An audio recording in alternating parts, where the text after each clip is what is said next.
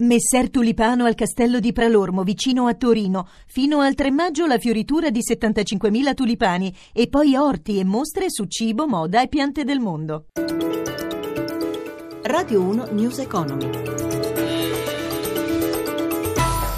Buongiorno da Sandro Marini. Primo via libera per la riforma della pubblica amministrazione. Il sì è arrivato in Commissione Affari Costituzionali al Senato. Per i dirigenti è prevista la licenziabilità, il tetto agli stipendi, incarichi a tempo e lo stop agli automatismi per le carriere. Per l'accesso non basterà passare il concorso, ma si dovrà superare un esame. La riforma dunque punta a valorizzare il merito. Ma il segretario generale della CISL Funzione Pubblica, Giovanni Faverin, non è d'accordo. Sentiamolo nell'intervista di Giuseppe Giuseppe Di Marco tentativo di mascherare un po' il sistema alla matriciana con i dirigenti che non per competenza, curriculum, prove fatte sul campo eh, vengono scelti, è il gioco delle tre carte, non ha niente a che vedere con l'investimento in competenze manageriali e in valutazione dei risultati che è quello che serve il Paese per distinguere dirigenti buoni da dirigenti cattivi. Per quanto riguarda le competenze però diciamo ci sarà una doppia selezione sulla base di un esame e di un concorso.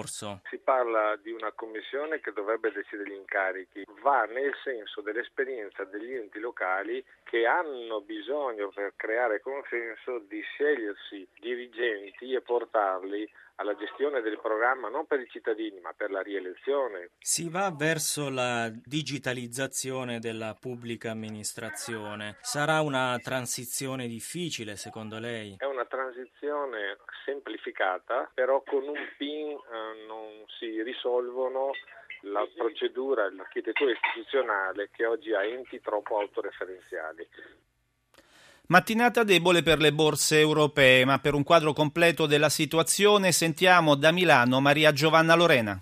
Ultima seduta prima della pausa pasquale, c'è prudenza sui mercati europei. A Piazza Affari l'indice principale segna meno 0,06%, Londra e Parigi guadagnano 1-2 decimi di punto. Sul listino milanese, ultimo giorno di quotazione dopo 14 anni, per G-Tech, l'ex lottomatica, è in ribasso dello 0,6%. Il peggiore è Jux, meno 2,6% dopo aver guadagnato più del 30% in tre sedute dopo la fusione con Net-a-Porter. Giù anche Mediaset, meno 1%, la controllata A Towers che in borsa perde un punto, ha dieci giorni di tempo per presentare alla Consob nuove condizioni per l'offerta pubblica di acquisto su Raiway.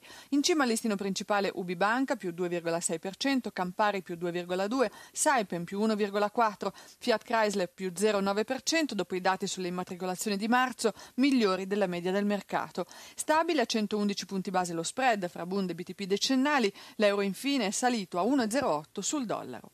Riparte il mercato dell'auto. Dopo i segnali positivi di gennaio e febbraio, marzo conferma la ripresa. Le vetture immatricolate sono state infatti 161.000 contro le 140.000 del marzo 2014, con un aumento del 15%. Il servizio è di Luigi Massi.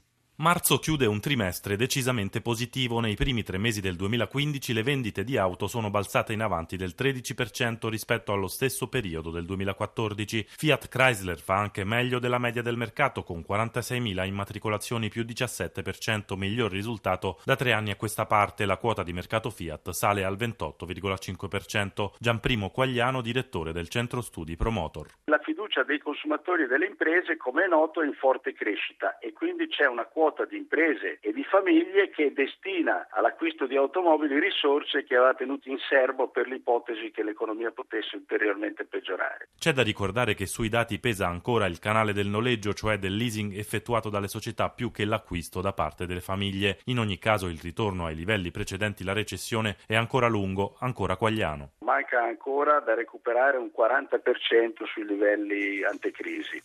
Pubblicati poco fa dall'Istat i dati definitivi del rapporto deficit-PIL per il 2014 che si è chiuso al 3%, quindi all'interno dei parametri europei ma con un incremento dello 0,1% rispetto al 2013. La pressione fiscale nel 2014 si è attestata al 43,5%, anche questa in aumento dello 0,1% rispetto all'anno precedente. Nel solo quarto trimestre dell'anno scorso, registra l'Istat, è salita al 50,3%. 3%. E per ora ci fermiamo qui. News Economy, programma a cura di Roberto Pipan, torna alle 18.02. Per riascoltare le nostre puntate potete andare sul sito www.newseconomy.rai.it con la collaborazione tecnica di Cristina Pini e Fernando Conti da Sandro Marini. Grazie per l'attenzione. Radio 1 News Economy.